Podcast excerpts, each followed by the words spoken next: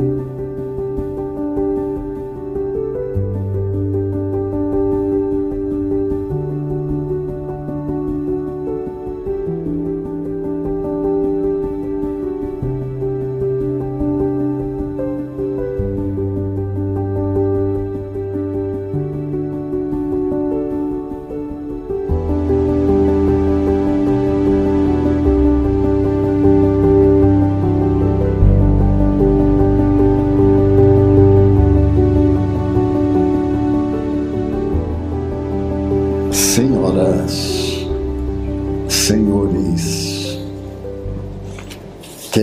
Irmãs, queridos irmãos espiritistas, nossos votos de muita paz.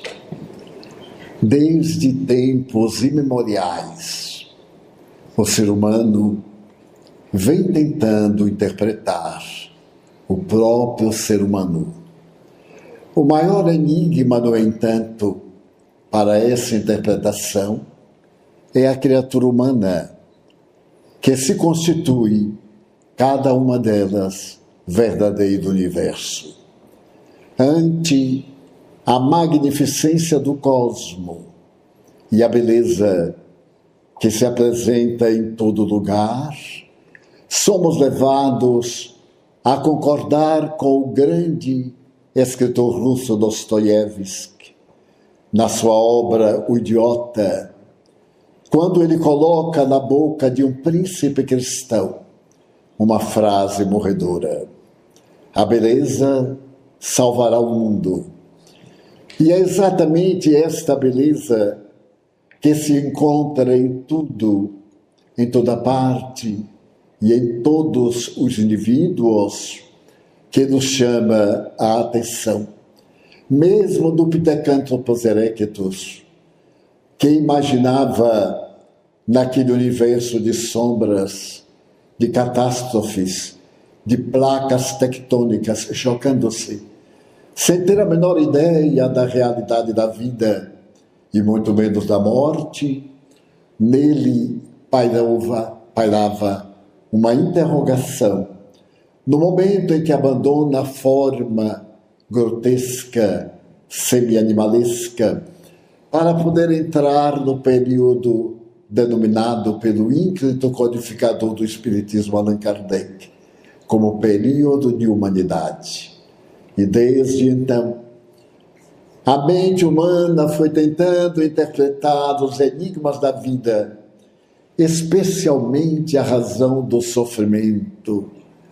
Quem é o indivíduo? De onde veio? Para onde vai? Qual a razão da dor? Graças a isto, surgiram, através da história, desde a antiga Ur, na Caldeia, através de Abraão, o pensamento divino para poder explicar a realidade da vida.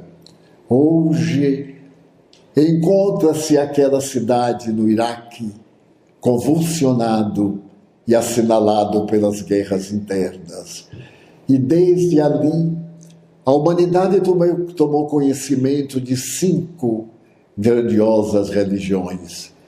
Naturalmente, essas religiões foram o judaísmo, o brahmanismo, o budismo e, mais recentemente, a doutrina cristã e a ramificação do espiritismo, para poder determos-nos no entendimento da criatura humana. Foram os gregos que no Ocidente, por primeira vez, tentaram estabelecer um pensamento a respeito da criatura humana. E esse pensamento, através de Leucipo, Lucrécio, Demócrito, asseverava que tudo quanto existe é constituído de partículas indivisíveis, átomos, e que aquilo que se aglutina apresenta forma, mas depois que se desagregam, veio nada, o aniquilamento. Por sua vez, no mesmo período, um pouco depois de Péricles, Sócrates, Platão, Aristóteles, irão estabelecer que a vida tem um sentido e a criatura humana tem uma origem. A essa proposta filosófica foi dado o nome de idealismo. E esse idealismo culmina do pensamento socrático, platônico, aristotélico, demonstrando que a vida é uma realidade indestrutível, apresentando-se numa variedade imensa de manifestações, todas elas sob a égide desta força ignota a que denominamos vida. Esses pensamentos evoluíram até o século XV, quando o pensamento despertou as velhas doutrinas na Renascença e por volta do século XVI, graças aos grandes pensamentos e idealistas capitaneados por Galileu Galilei, aquilo que se denominava ciência empírica resolveu afastar-se dos ditames religiosos que tinham como fundamento essencial crer para ver, até quando a física quântica, por volta de 1923, estabeleceu que é necessário primeiro crer para depois ver, porque tudo quanto vemos não é exatamente como nós vemos, é uma manifestação apresentada por essas partículas denominadas átomos, que foram penetradas até o mais íntimo da sua constituição, chegando-se à energia. Vivemos em um universo de energia que se manifesta em várias modulações, desde as mais belas até as mais rudimentares e primitivas. E é exatamente nesse período que o pensamento empírico, através das investigações de laboratório, cede lugar à investigação da ciência. E a religião é colocada à margem, porque não podia atender às necessidades imensas da criatura humana. Desde então, faremos um salto quântico até uma bela manhã do início do terceiro milênio, na Casa Branca, no início do verão, quando o presidente Bill Clinton recebe um grupo de investigadores da ciência que pretende apresentar o primeiro rascunho do genoma humano. Quem é a criatura humana? Porque o cérebro possui essa peculiaridade no ser humano de pensar, de ter emoção e de, acima de tudo, de imaginar, propiciando os saltos grandiosos na direção de quase o inconcebível. Naquela manhã, pois, de junho, na sala leste da Casa Branca, Sua Excelência, o Presidente da República, recebia o notável geneticista Francis, que dedicou a sua vida à investigação do ser humano. Francis Collins terminava o primeiro rascunho do genoma humano. Ao seu lado estava o grande investigador da ciência, que estava procurando também entender a realidade do ser humano, o seu destino, o seu passado, o seu futuro. E o genoma humano era o grande enigma a ser investigado. Naquela manhã inolvidável, Sua Excelência, depois de haver recebido uma síntese do genoma humano decodificado, falou ipsis verbis a partir de hoje, temos facilidade de compreender como a vida foi elaborada e como Deus criou o universo. Francis Collins se havia dedicado a estudar com universidades variadas neste país por mais de 30 anos esse enigma que constitui o ser humano e, afinal de contas, tudo quanto nele existe. E ao apresentar a decodificação do genoma humano, dizer que nós somos constituídos por 3 bilhões de letras e que cada letra é constituída por quatro outras letras. Se nós fôssemos ler todo esse esquema detendo-nos um segundo em cada letra, gastaríamos 31 anos para poder entender esse amálgama da realidade que é a vida. E se por acaso nós fôssemos escrever tratados a respeito do genoma humano, seria necessário erguer um edifício de 32 pisos para colocarmos somente os dados grandiosos dessa vida. Mas o doutor Francis Collins havia demonstrado que uma força superior, que ele denomina consciência, havia elaborado este milagre através do insondável do tempo e do extraordinário passar das distâncias no passado. Ele próprio havia sido materialista, havia sido biólogo, químico, físico e terminou pela genética. Fascinado para poder entender os genes humanos, ele teve a oportunidade de procurar nas religiões a resposta para o ser pensando. E nenhuma delas, dessas cinco grandiosas religiões que tomam conta do mundo, havia uma resposta básica para o fenômeno da dor. Foi através de um amigo que ele recebeu a proposta de consultar um religioso do século XIX, que ele falava da fé de maneira muito especial. E ao ouvir esse religioso através da sua obra escrita, ele começou a se dedicar ao genoma humano e a confirmar que no próprio genoma humano está a presença de Deus. Pouco importa o nome que se lhe dê, consciência, causa incáusica, realidade, absoluto, o ser não pensante. E a obra apresentada de tal forma fascinou as criaturas da área da ciência que um outro geneticista, geneticista Jim, dedicado à mesma investigação, Jim Hammer, apresentou uma obra mais ou menos em 2007, demonstrando que a criatura humana carrega no seu organismo a presença de Deus. Deus não pertence à religião, é uma realidade orgânica que se encontra íncito na intimidade da nossa vida, entre os lobos temporais. Aí está aquela área dedicada simplesmente ao pensamento de Deus.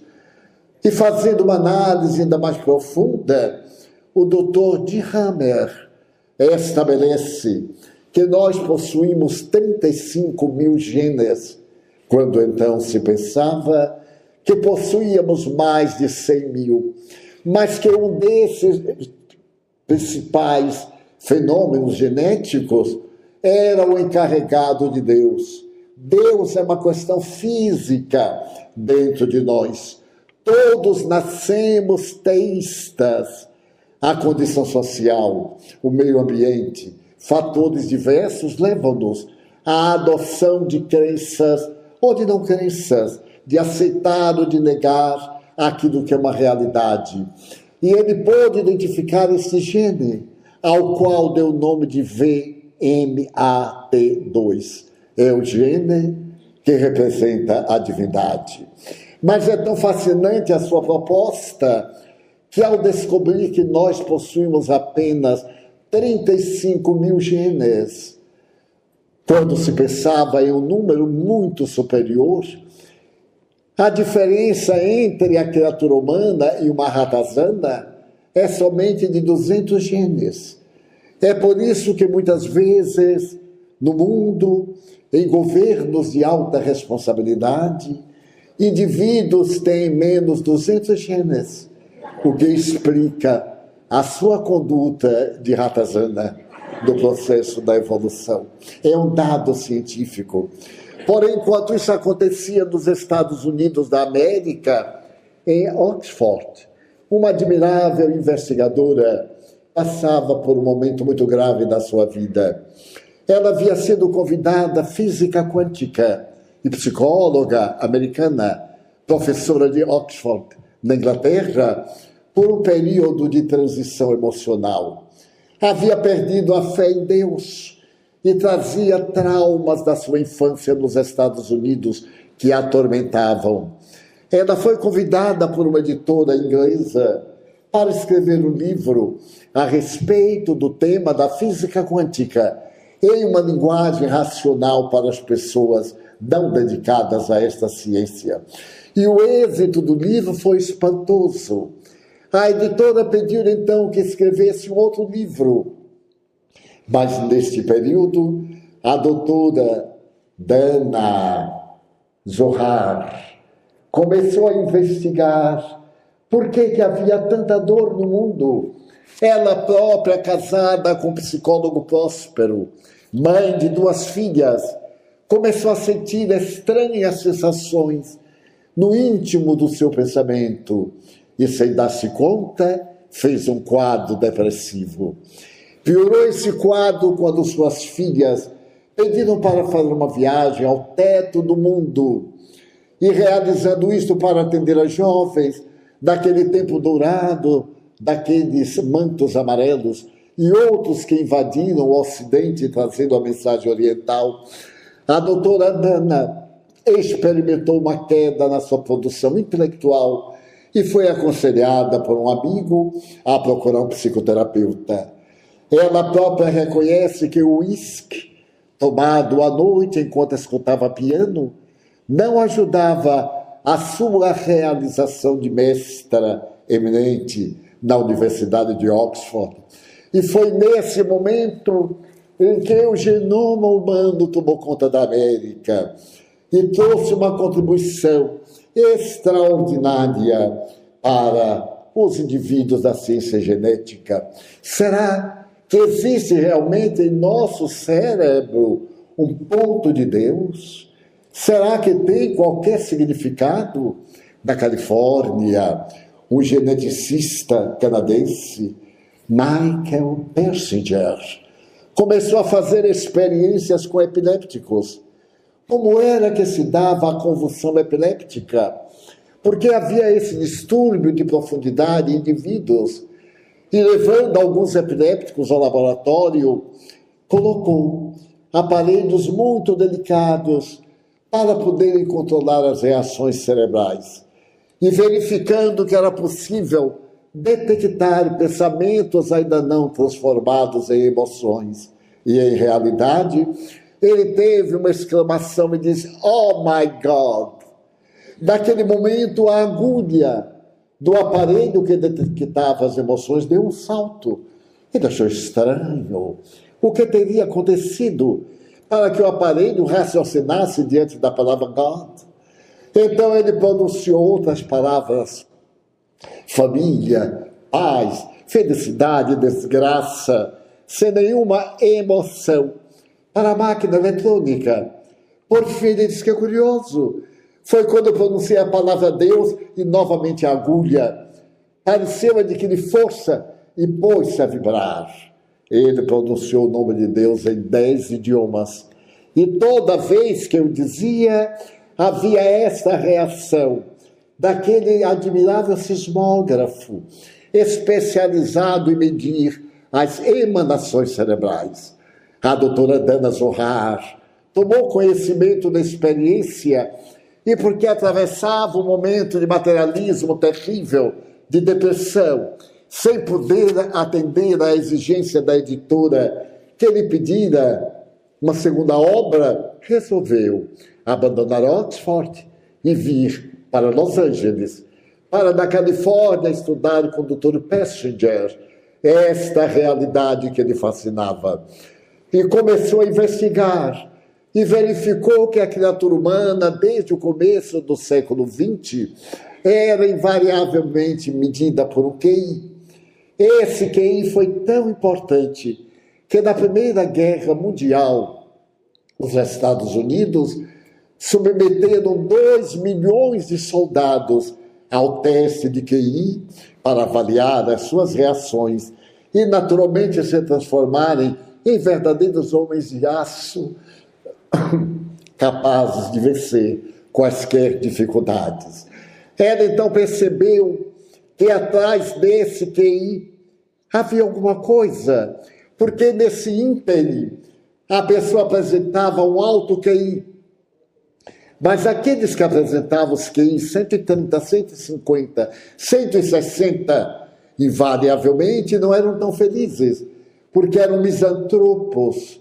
A capacidade de ter uma mente privilegiada afastava-os do convívio social.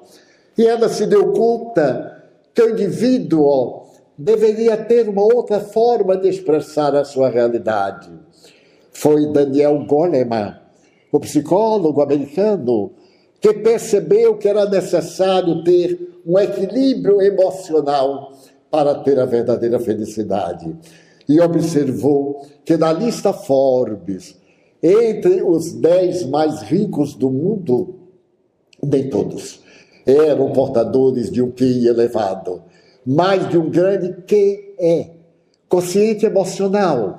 Eram pessoas que se realizavam com muita facilidade, que tinham contatos diretos de maneira fascinante, que sabiam sorrir, comunicar-se da vida à vida. E então ele criou, para os fins de 1970, 1980, o que é. Mas faltava alguma coisa, faltava algo que estava nos recônditos desses lobos temporais e que falavam a respeito de uma transcendência para poder explicar a realidade da vida. Afinal de contas, a energia condensa-se em matéria e a matéria dilui-se em energia. A luz tem a sua propriedade nos vórtices de ser energia e matéria simultaneamente, assim como nós vivemos no mundo de faixas, dizia Albert Einstein, que vivemos um mundo de ideias, de fenômenos mentais, de sentimentos. E quando lhe perguntaram, por volta de 1905, após ter apresentado a sua teoria rascunho da relatividade do tempo e do espaço, o eminente mestre estabeleceu de uma forma suave: Eu não creio em Deus, eu sei. Parecia repetir a frase de Carl Gustavo Jung. Ao lhe perguntarem se Deus existia, Jung, o pai da psicologia analítica, o autor dos arquétipos humanos, das heranças do passado, respondeu com um sorriso: Se Deus existe, eu não sei. Não é importante para mim. Importante é que é. Ele é. É necessário sentir. E então a doutora Dana, ao observar que era através do sentimento e não da crença, porque acreditamos hoje e deixamos de acreditar amanhã. Não acreditamos hoje e amanhã passamos a acreditar. É necessário sentir de dentro para fora essa grande realidade. E apresentou no seu esquema em um livro fantástico, O Consciente Espiritual. Tivemos a oportunidade de conhecê-la em um movimento na cidade de Zurique sobre a paz. E lhe perguntamos diretamente: a senhora crê em Deus? Não. Eu não creio em Deus, mas não posso negar que há uma realidade espiritual. Exatamente quando a ciência médica, depois de vagar dos tortuosos caminhos da negatividade, vem procurando, através da Universidade da Virgínia, da busca da reencarnação, ou sucessivas existências adotadas desde o brahmanismo, o hinduísmo, o pensamento ancestral daqueles que foram os maiores pensadores da humanidade, de que a vida anterior não é uma vida interior, é uma existência anterior, porque a vida é única, conforme asseverava o apóstolo Paulo. Certo dia, Buda, dialogando com Arjuna, um dos seus discípulos perguntou-lhe: o que é que acontece? O que é oposto à vida? Ele disse: morte. Não, renascimento. Porque ninguém morre. A morte é uma mudança de estrutura basilar das vibrações humanas. Então, aquela doutrina apresentada na Universidade de Virgínia, que hoje tem aproximadamente 20 mil casos no laboratório de psicologia para poder estudar a probabilidade de existência pregressa, foi necessário que se criasse na parapsicologia a oportunidade de fazer pesquisas mais profundas, não apenas negar a realidade de algo indestrutível, mas de investigar. E surge a probabilidade de espiritualidade e medicina, espiritualidade e sociologia, espiritualidade e psicologia. Então, esse que S, porque já viu que é um coeficiente de natureza espiritual, seria naturalmente uma redundância. E a doutora Dana resolveu espiritual, consciente, estabelecendo o QS. Nós hoje somos um QI, um QE e um QS, predominando em nós esta consciência de natureza espiritual. É fascinante, então, observar-se que as experiências desse notável investigador Michael Persinger foram confirmadas pelo Dr. Ramachandra que teve a oportunidade de investigar que a matéria é destituída de espontaneidade e que uma força interior comanda. E a criatura humana é nada mais do que o resultado de um processo de evolução que parte da aglutinação de moléculas minerais, vegetais, animais, humanas na direção da grandiosidade do espírito mortal, conforme asseverou o ínclito codificador Allan Kardec. Porque nas ramificações do cristianismo surgirá a ciência espírita.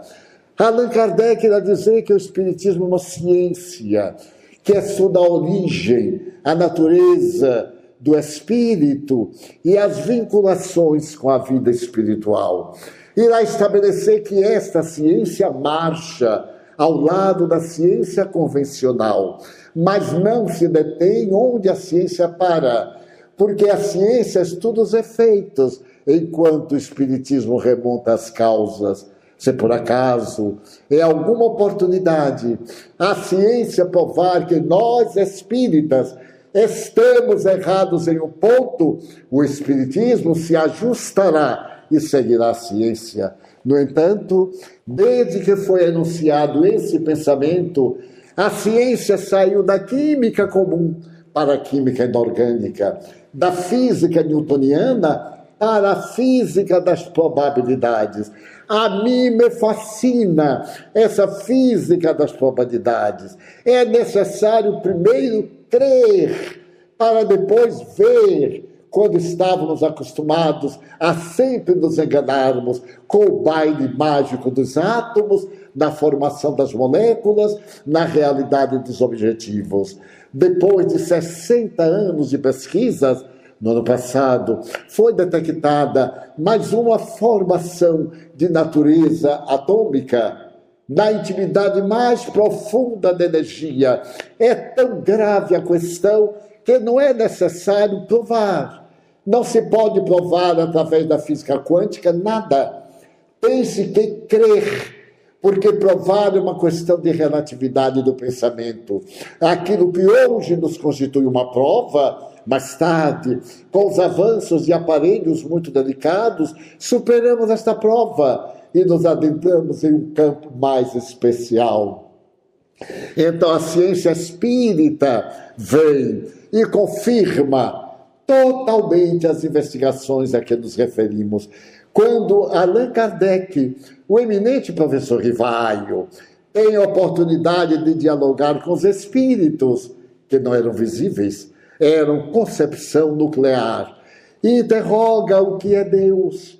Até então, a ciência, a teologia, a filosofia sempre faziam a pergunta de maneira equivocada: quem é Deus? E no verbete quem está incluída a criatura humana. E nós tínhamos um Deus antropomórfico. Quem é Deus? já estava definido que Deus era um ser humano, porque a partícula quem representa exatamente quem é que. Allan Kardec tem a sutileza de interrogar: quer se que die? Que é Deus? E os espíritos respondem: a inteligência suprema do universo, a causa de todas as coisas, a causa primeira de todas as coisas. E que prova se tem da existência de Deus em um axioma que aplicais às vossas ciências. Todo efeito provém de uma causa, logo, um efeito inteligente vai apresentar uma causa na sua essência de natureza inteligente. E mais tarde, Allan Kardec avança e na questão de número 621 interroga: onde está escrita a lei de Deus? E a resposta é absolutamente do ponto de Deus na consciência. E onde está a consciência? Foi uma questão das mais difíceis da psicologia. Talvez a resposta, na minha modesta opinião, mais equivalente seja a do próprio pai da psicologia. Ele tem a oportunidade de dizer, o querido Jung, que a consciência não é o conhecimento. Até aquela época, metade do século XX, acreditava-se que uma pessoa culta, com títulos acadêmicos, era uma pessoa de consciência. E ele estabelece que era uma pessoa de conhecimento. A problemática da consciência transcende a capacidade intelectiva. Então aí entra o que é esse admirável contributo espiritual. Pessoas modestas são capazes de raciocínios elevados e de transcender. Mas essa consciência onde estaria? Interroga Jung. E ele próprio, certo dia, escreverá, foi tudo de repente. Eu senti algo pegar-me pelo cogote, como se fosse um espírito, e levar-me à máquina datilográfica, onde comecei a escrever sem parar psicografia, sem parar, por três dias e três noites. E quando terminei, estava escrito um opúsculo, Resposta a Jó. Jó é o personagem bíblico a quem o demônio teria tentado através de Deus. Ele te ama, porque tu lhe deste tudo. Lhe deste esposa, filhos, servos, terras, poder. Toma-os e verás que ele se vai rebelar contra ti. E Deus, antropomórfico, que tinha paixões e dúvidas, resolveu matar os rebanhos de Jó. E Jó rendeu graças a Deus. Resolveu matar os escravos. E Jó rendeu graças a Deus. Resolveu matar os filhos de Jó. E dele partiu a louvação. Se é a vontade de Deus, que assim seja. E a mulher de Jó, muito resignada, como todas as mulheres, disse-lhe: Como? Como tu pode acreditar nesse indivíduo que te toma tudo? Aonde está o teu Deus? Ele disse: Mesmo que ele me tome a ti, eu continuarei. Ele era um bom machista. Eu continuarei pensando em Deus. E Deus, então, diante desta prova, disse a Satã: Ele não me ama porque lhe dei. Ele me ama porque me sente, então eu vou lhe devolver tudo: os rebanhos, os escravos. E então, Jung, nesse livro fantástico, tem a ocasião de dizer que a consciência é o discernimento do conhecimento. Se nos recordarmos do período da Segunda Guerra Mundial, veremos que os nazistas, especialmente das tropas SS, eram muito inteligentes, eram portadores de um conhecimento muito grande, absolutamente destituídos de consciência. Por exemplo, não faz muito durante a Segunda Guerra Mundial, para ver que esse Estado não era uma característica do nazismo, das tropas SS, mas da criatura humana que é a mesma em qualquer regime. Na Turquia, entre os anos de 1915 e 17, houve uma guerra, uma guerra contra os armenos. Eles habitam um pedaço de terra de Istambul, hoje a grande capital, que um dia foi Constantinopla. E em Istambul, a parte da Armênia é muito grande, ou melhor, em toda a Turquia. Era uma população de 3 milhões de indivíduos. E então, eles resolveram, mesmo durante a Segunda Guerra, a humanidade mergulhada naquele caos.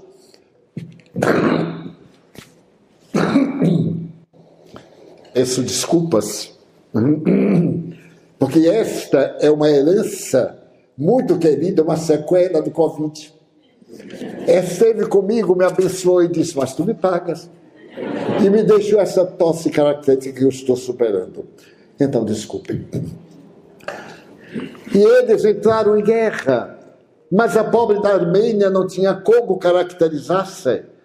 E a matança foi tão cruel que em apenas este período mataram um milhão e quinhentas mil pessoas, o que levou o Papa Francisco a dizer que havia sido um genocídio armeno, o que naturalmente nesse edifício se estabeleceu que não se poderia dizer exatamente isso, para não se colocar mal a Turquia no quadro mundial. Mas foi uma calamidade. E nós vamos pensar o fato dessa guerra em um domingo pela manhã, numa pequena aldeia turca, armena. A família está à mesa. O pai num ponto, a mãe no outro. De um lado e do outro, duas jovens. Uma de 12, outra de 15 anos. Ouve-se o estrondo do terreu. É a porta de entrada que está sendo derrubada. E sobe um pequeno pelotão, comandando um homem de kepe que lhe desce pela testa e lhe cobre parte do rosto. Aquele homem comanda, entra na sala, enquanto a família modesta de campesinos está se alimentando, saca o revólver e, sem uma palavra, mata o homem que está à cabeceira e volta-se e mata a mulher que está no outro extremo. E volta-se para as duas jovens estarrecidas, pega a meninota de 12 anos e atira aos chacais, aos homens. Não eram homens, eram chacais bípedes que começam a estuprá-la como se fosse objeto, a destruí-la e matam-na. E pega a outra de cinco anos pelos cabelos, desce a escada arrastando-a e leva para uma propriedade onde ele estabeleceu um bordel. Ali estavam jovens armenas que tiveram a alma destroçada. E esta jovem também, ele não apenas matou os pais, destruiu a sua irmã, mas também destruiu a sua alma. Essa oportunidade de acreditar na criatura humana. E ela, um ano depois, conseguiu seduzir um guarda e evadiu-se libertou-se do cativeiro e desapareceu. Estamos agora em Istambul, por volta de 1927. Para uma ambulância na porta de uma clínica de ortopedia e é levada na maca um homem com uma enfermidade sem diagnóstico. O corpo está com uma dermatose dolorosa, as carnes pútridas estão largando nos conjuntos. O odor que, de, que exala é insuportável. E então o chefe da clínica olha e o homem está nos estertores da agonia. Não há lugar para ele na clínica. É uma clínica especializada. Mas ele vai morrer. Como negar-se a oportunidade de morrer com alguém? O diretor resolve colocá-lo numa ala distante em uma ala bem isolada. Mas todos os médicos e paramédicos recusam atender a este homem em decomposição cadavérica. De pé, ao seu lado está uma jovem enfermeira. Ela é, que sabe, a melhor funcionária da clínica. E ele pergunta em passant: Você poderia tomar conta deste paciente até a morte? O que ocorrerá de um para outro momento? E ela respondeu em poucas palavras: É a minha tarefa. Eu sou enfermeira. Eu aqui estou para servir, para ir com o paciente até o momento final ou para acompanhá-lo na liberdade. E vai levada para tomar conta daquele homem. Não havia gaze. Ela rompe lições e começa a limpar as feridas, a retirar a carne, a movimentar até o sangramento. E o homem não morreu naquele entardecer, nem no dia seguinte, nem na semana, nem um mês depois, dois meses após, teve alta. Ficaram as marcas danosas da enfermidade satânica, que parecia ter garras que lhe despedaçaram o corpo. As cicatrizes eram enormes, mas a vida, a vida, caracteriza-se pela beleza do próprio verbo viver. Quando ele se vai despedir, diz ao diretor da clínica: Eu sou uma autoridade governamental. E irei interferir junto ao Estado para que esta clínica seja bafejada com maiores doações, porque salvou a minha vida. E o médico, comovido pelo milagre, diz mais: Não nos agradeça a nós, excelência, agradeça aquela jovem que ali está. Ela internou-se por dois meses, foi como uma filha para Sua Excelência. Esteve ao seu lado em todos os momentos da sua vida. Procurou dar-lhe não somente assistência, mas também terapia da melhor qualidade e aí está a sua vida de uma maneira fascinante. Ele aproximou-se, levantou o cap que trazia, ela olhou e ele estendeu a mão. Senhorita, quero agradecer-lhe. Mas ela não lhe estendeu a mão. Olhou para ele, meneou a cabeça e disse: Não é necessário, Excelência.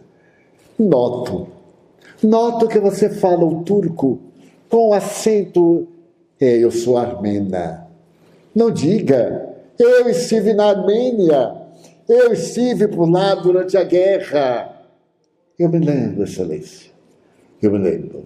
Sua Excelência esteve na minha casa, eu, domingo pela manhã, com um grupo de monstros. Eu ainda me lembro que Sua Excelência sacou o revólver e matou meu pai. Depois matou minha mãe e entregou minha irmã aos selvagens que o acompanhavam. De mim, Sua Excelência fez uma escrava sexual. Abusou ao máximo, mas eu consegui fugir para me vingar. Estabeleci na minha condição de maometana que cobraria pedaço por pedaço, que eu perseguiria onde quer que Sua Excelência aparecesse. E Deus esse Deus que comanda a vida dá-me a oportunidade de encontrar Sua Excelência. Ele palidece, retrocede um passo e pergunta-lhe quando eu entrei aqui na clínica: Você me reconheceu? Oh, sim, Excelência. A vítima não esquece nunca, embora o algoz quase nunca se recorde. E por que não me matou? Foi uma pergunta que me fiz. Quando eu vi Sua Excelência, lembrei-me dos olhos da minha irmã, papai tombar sobre o alimento, o sangue escorrer a jorro, e o Senhor estava agora na minha mão. Eu me lembrei de cobrar-lhe pedaço por pedaço de carne. Mas a vida já havia feito isto. Porque é uma lei que eu não sei entender que de acordo com o mal que nós. Não, não é a lei de tal de qual, não é a lei de italiano, é a consciência divina. Mas o tempo é poderoso, é, que nesse ínterim, nesses dez anos que nos separam, eu me tornei cristã. E um homem, um judeu, teve a oportunidade de, quando crucificado, meu pai, ele gritou, perdoa-os. Eles não sabem o que fazem. E ele me disse para perdoar. Então, então eu perdoo totalmente. Eu perdoo, excelência. Agora eu posso apertar a sua mão. Brian Zand, um protestante de origem polonesa, que escreveu um livro extraordinário a respeito do perdão radical, mas o perdão total. escreve nesse fato que ele narra de um perdão total, mas sem qualquer dor, rancor, sentimento. O perdão é o momento culminante da doutrina cristã, da doutrina espírita, porque a caridade da nossa existência é o perdão de Deus às nossas terríveis inversões do direito da vida. A reencarnação é o perdão da misericórdia divina, dando-nos chance de refazimento, oportunidade de reparação e não pode ter condicionamento do perdão. A tradição estabelece que o perdão, para ser verdadeiro, deve ter o esquecimento da ofensa. É uma opinião religiosa. A psicologia diz diferente. Perdoar não é esquecer, é não devolver. Não devolver o mal que nos fazem na mesma moeda é um ato de perdoar. Esquecer é uma questão de memória. Há fatos que nós esquecemos sem querer. Há outros que desejamos esquecer e não podemos, somente o tempo. Então, doutor Sant estabelece a necessidade de nós perdoarmos a cultura odierna, feita de ódio, de ressentimento, de mazela. E foi por isso que Jesus nos diz: Eu nunca vos deixarei a sós estava ele perto de Jerusalém. Quando então falou que ia dar um testemunho. E Pedro lhe pergunta, Senhor, mas já que tu te vais, nós ficaremos órfãos? Não, eu não vos deixarei órfãos. Eu pedirei a meu Pai, e ele vos enviará o Consolador, o Paracleto, o Espírito de verdade. Ele vos dirá coisas novas e ficará convosco até a consumpção dos ervos. E veio através da revelação do mundo espiritual nesse país, na inovidável noite de 31 de março de 1848, em Heidelberg, quando as irmãs Fox atenderam as batidas de Charles B. Rosberg em Rochester tiveram a oportunidade de abrir os horizontes e dizer que as sepulturas não guardam o ser dormindo eternamente. A vida está manifesta mesmo nas manifestações de natureza dos desencarnados. Eles voltam para falar-nos. E quando este fenômeno varreu a América, através das mesas falantes, e se transferiu para Southampton, na Inglaterra. Esteve em Londres e atravessou o Canal da Mancha para a residência de Madame Plena Maison em Paris. E o professor Rivaio, na última terça-feira de maio de 1855, ao ver a mesa saltitar sem contato humano, percebeu que não se tratava de uma curiosidade, nem de prestidigitação, que havia uma inteligência além da mesa, que dava respostas de acordo com o caráter das perguntas. E vai sair daí no dia 18 de abril de 1857 a volta do Cristo em O Livro dos Espíritos, a mais notável obra de filosofia, que apenas em 1019 questões atestam a realidade do ser imortal e dão sentido à nossa vida vazia. Este é um período de vida vazia, sem objetivo, sem ideal, cheia de ressentimentos, de ego, mesmo entre os indivíduos que adotam a filosofia espírita. É uma filosofia porque explica quem somos, por que sofremos a dor, foi a frase que mais me impressionou do Espiritismo. É a bênção que Deus reserva aos seus eleitos. Está no Evangelho segundo o Espiritismo, numa mensagem de um espírito amigo. Quando eu li que a dor era a maior bênção que Deus reservava aos seus eleitos, eu disse: imagine o que é que ele reserva aos que não são seus eleitos.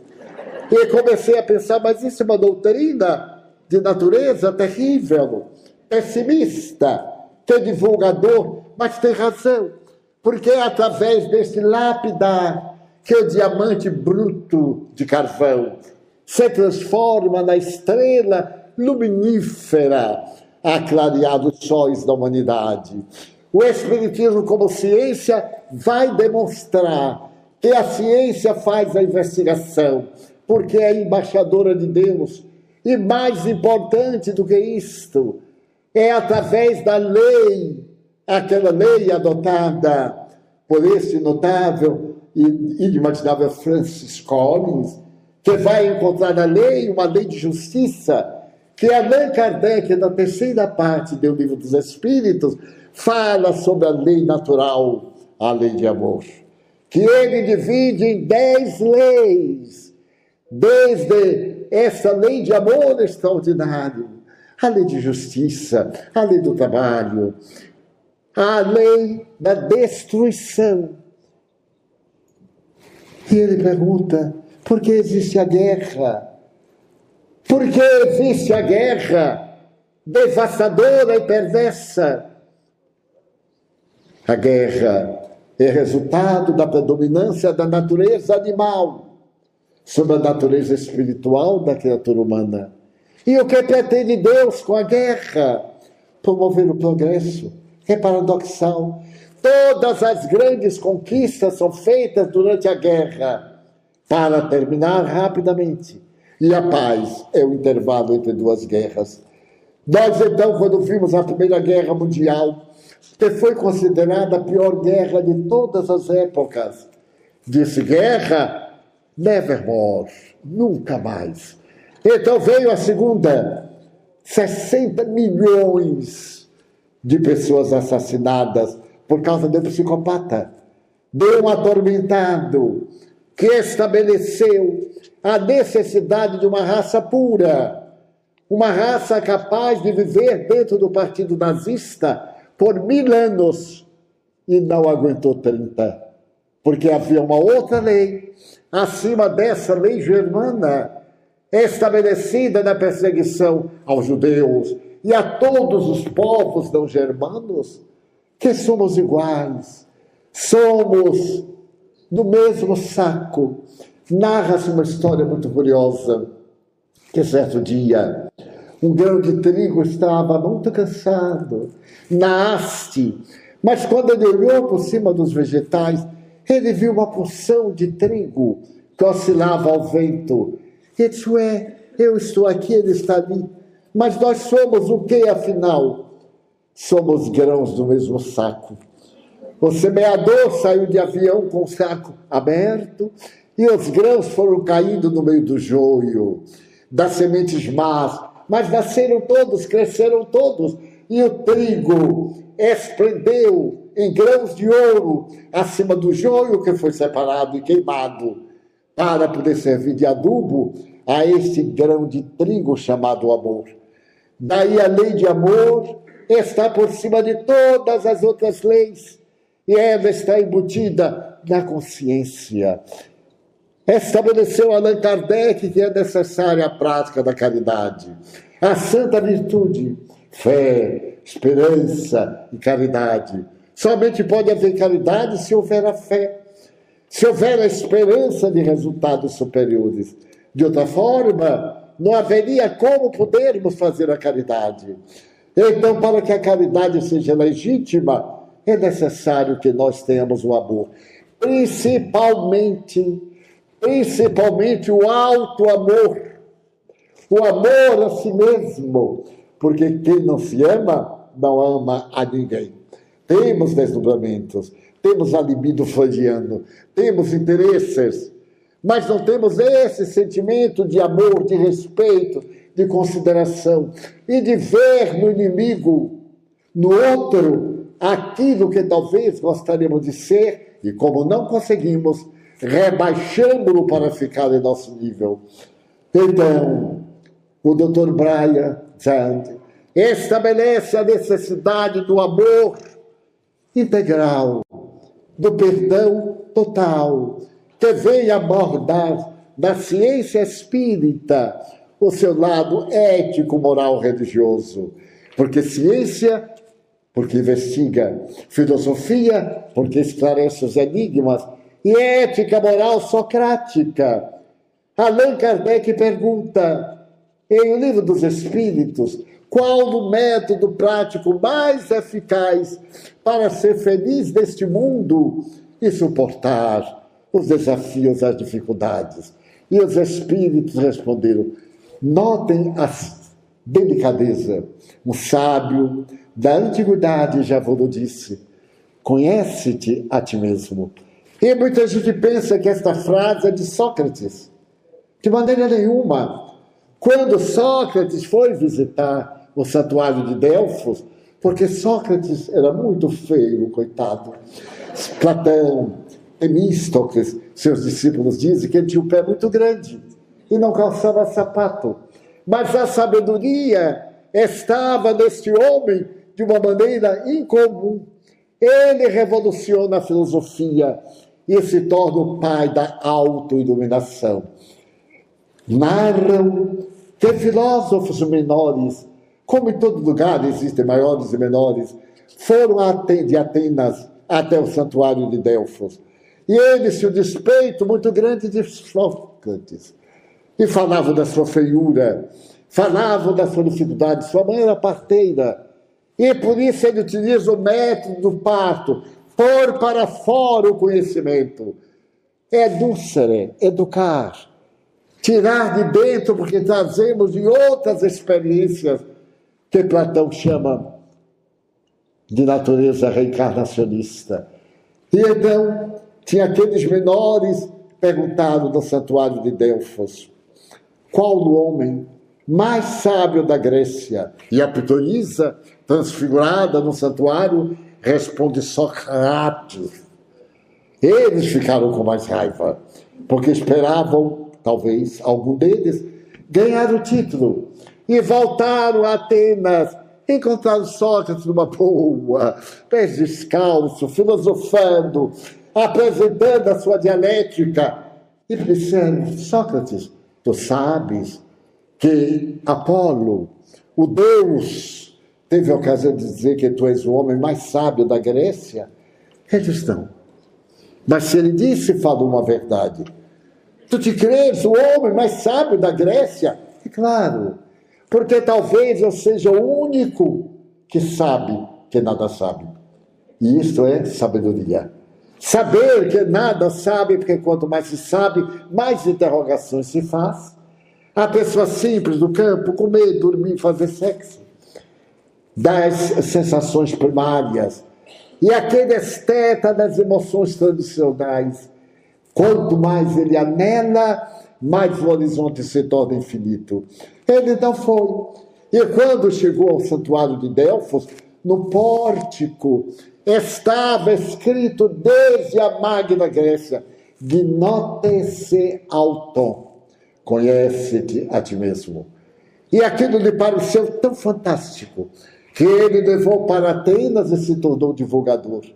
Os espíritos disseram que era de Sócrates.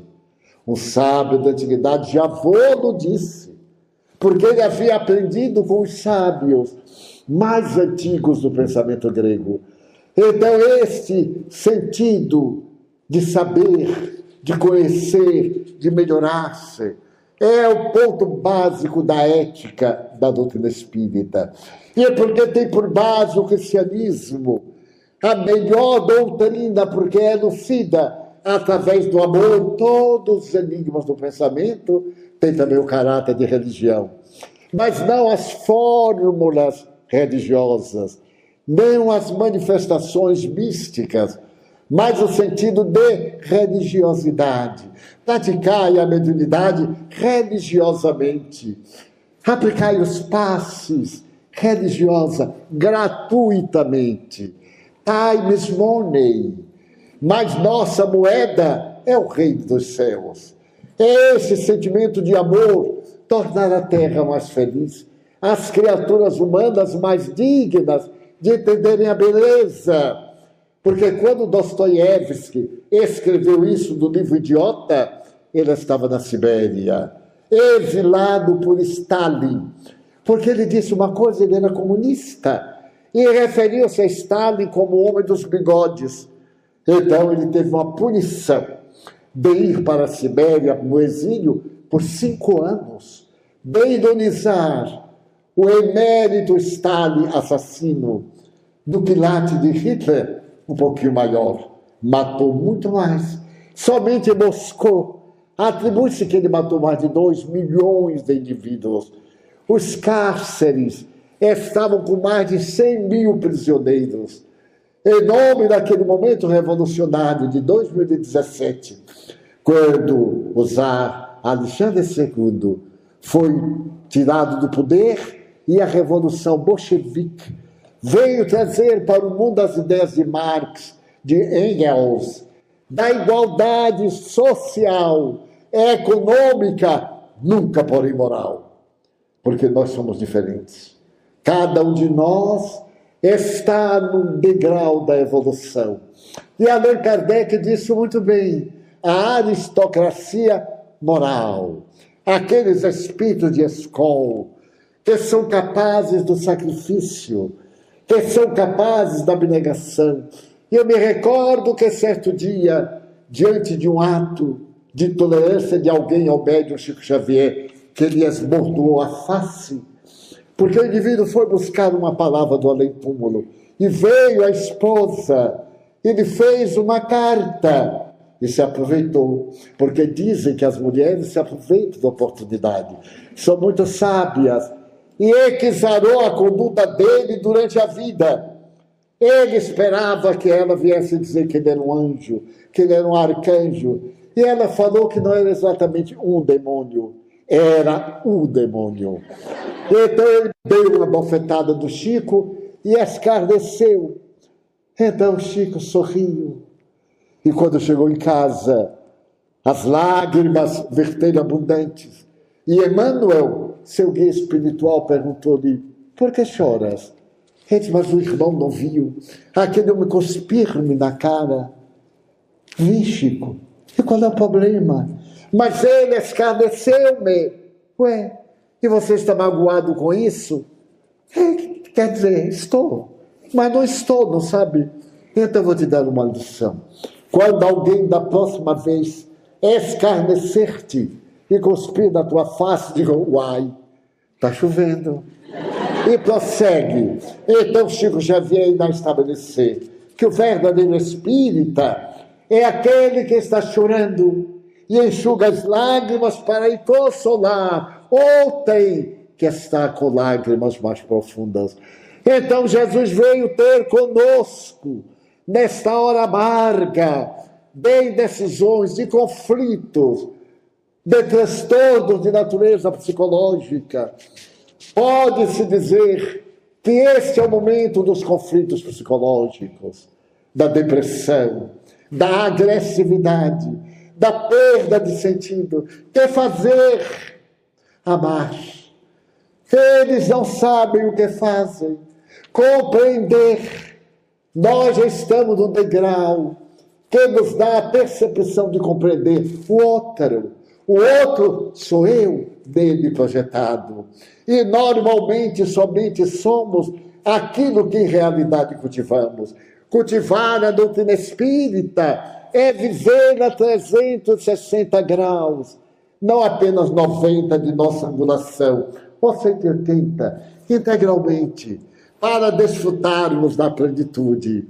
O Espírito, Joana de Ângeles, costuma dizer-me: alimenta-te do pão espírita. Ele disse: tem pão. Não espírita? Tem. Os pães amargos da ingratidão.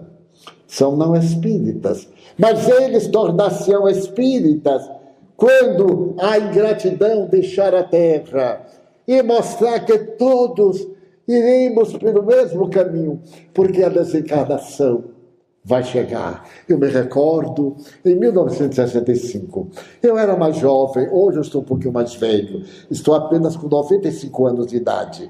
E então, era o momento do comunismo internacional. Cuba levantava-se do opróbrio. Fidel saída de Sierra Maestra para Havana. E ali estava ele na glória do poder quando aplicou a doutrina marxista no seu governo com Che Guevara.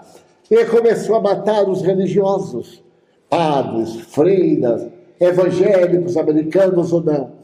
E eu era espírita. Desde os 14 anos, eu comecei a estudar o espiritismo e a praticá-lo vagarosamente a partir dos 17. E então, eu fiquei tão apaixonado quando ele estava matando os cristãos e pregando o marxismo da sua expressão mais terrível, que eu orei. Orei, orei, e Joana de Ângeles, meu mentor espiritual, apareceu-me e disse: Meu filho, você está orando tanto, por quê? Eu disse: Eu quero ser Marte. Eu quero ir a Cuba, pregar a doutrina espírita, claro, serem preso logo, irei para paredão e me matarão. Eu queria pedir à senhora para rogar a Jesus para que ele me permita o holocausto, dar a minha vida pelo Espiritismo. Ela me olhou com toda a sabedoria, nunca me esquecerei dos seus olhos. Mas é verdade, meu filho. E eu já me senti abrindo os braços e as balas dos fuzis me trespassando. Ela disse: Pois não, eu vou falar ao pai Francisco, porque eu não tenho intercâmbio com o Senhor da vida. E ele irá pedir ao Senhor que ele conceda essa graça. Eu fiquei em estado de graça. Vou morrer pelo Espiritismo. Era glória. Passou uma semana, passou um mês. Eu mas minha irmã, ainda não houve notícia. Por fim, um dia ela me disse: Meu filho, o pai Francisco me disse que o Senhor aceitou o seu holocausto, morrerá pela fé. Eu digo, minha irmã, então eu vou dar a minha vida ao Evangelho de Jesus. Vai, meu filho. Há só um detalhe: não necessita ir a Cuba, porque a sua morte não será com fuzil será a morte através da calúnia, da incompreensão, das batalhas do dia a dia. Você vai morrer bem devagarzinho. E aos 95 ainda não morri. E é bala de todo lado. É bala daqui, é bala da lá. E eu corro, me escondo, levanto, é bala. E então, que arrependimento eu tenho eu devia ter sido mais explícito. Mas que bênção, porque é a dor. Aí é que eu vim entender o que ela mesma, com o pseudônimo de um espírito amigo, houvera escrito e Kardec publica no Evangelho segundo o Espiritismo. A dor, a lapidação, o resgate, fazer todo o bem possível quando fazemos um bem, não é a alguém, é a nós próprios. O bem é bom para quem o pratica, e o mal é ruim para quem o executa. Então, nesta hora grave de desafios, de aturdimentos, mergulhemos o nosso pensamento na palavra dúlcida de nosso Senhor Jesus Cristo. Jesus e Allan Kardec como nossos roteiros Há homens e mulheres extraordinários que anteciparam Kardec, que sucederam, é claro. Mas para a nossa dimensão, neste momento, o Espiritismo é a resposta, é o grande que é para nossas vidas. E desta maneira preenchamos-la de felicidade, sem mágoas, sem ressentimento. Aquele que nos faz mal é tão infeliz ele carrega uma cruz que nós ignoramos. Não lhe aumentemos o fardo. Mas e se eu não conseguir esquecer? Ótimo. Fique lembrando sempre, para não repetir o seu equívoco de fazer o mal. Então, esse é o momento grandioso de espiritualização da terra. Eis que eu vos mando, como ovelha mansa, ao meio de lobos rapaces. Os maus não vos farão maus. Foi o que ele disse aos 500 da Galileia, que se multiplicaram através de muitos. Quem sabe alguns daqueles 500 que ouviram naquela tarde de despedida da Galileia quando ele ascendeu ao reino e mandou que saíssemos pregando o reino dos céus. Quem sabe somos herdeiros de Cristo Jesus. Então digamos, Senhor, eu gostaria tanto de agradecer-te o bem que me fazes, o bem que me fizeste, o bem que me dás. Muito obrigado, Senhor, pelo ar, pelo pão, pela beleza que os meus olhos veem no altar da natureza, olhos que veem o céu, a terra, o mar, que acompanham a ave ligeira que voa fagueira pelo céu de anil. E se detém na terra verde, bela, com seu céu de anil, pela minha faculdade de ver e os meus olhos agradecer, quero falar de que oro por aqueles que não enxergam. Eu sei que depois desta vida, na outra lida, eles voltarão a ver. Muito obrigado pelos ouvidos meus que me foram dados por Deus, ouvidos que ouvem a música do povo que desce do morro na praça a cantar. A melodia dos imortais que se ouve uma vez e não se esquece nunca mais. A voz melodiosa, gloriosa dos imortais a melodia que nunca deixa de vibrar no sentimento da nossa alma. Muito obrigado porque eu posso ouvir. Mas diante daqueles que são surdos, eu oro, porque eu sei que depois desta dor no teu reino de amor, eles voltarão a ouvir. Muito obrigado pela minha voz, mas também pela voz que canta, pela voz que ama, que ensina, que alfabetiza, que ilumina, pela voz que alteia uma canção. E o teu nome profere com dúlcida emoção. Pela minha faculdade de falar, eu quero rogar pelos que sofrem de afasia, não falam de noite, não cantam de dia, oro por eles, porque eu sei que depois desta vida, na outra lida, eles também cantarão.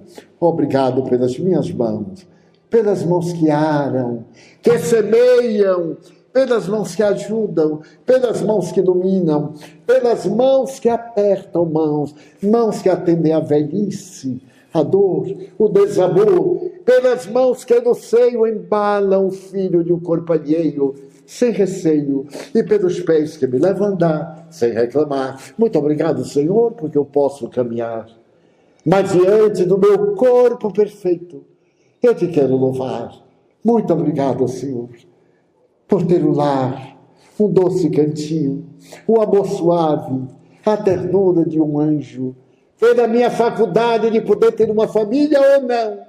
Eu te quero agradecer porque eu creio em ti, mas, sobretudo, porque eu nasci. Muito obrigado, Senhor, pelo teu amor, pela sua atenção. Muito obrigado, senhores.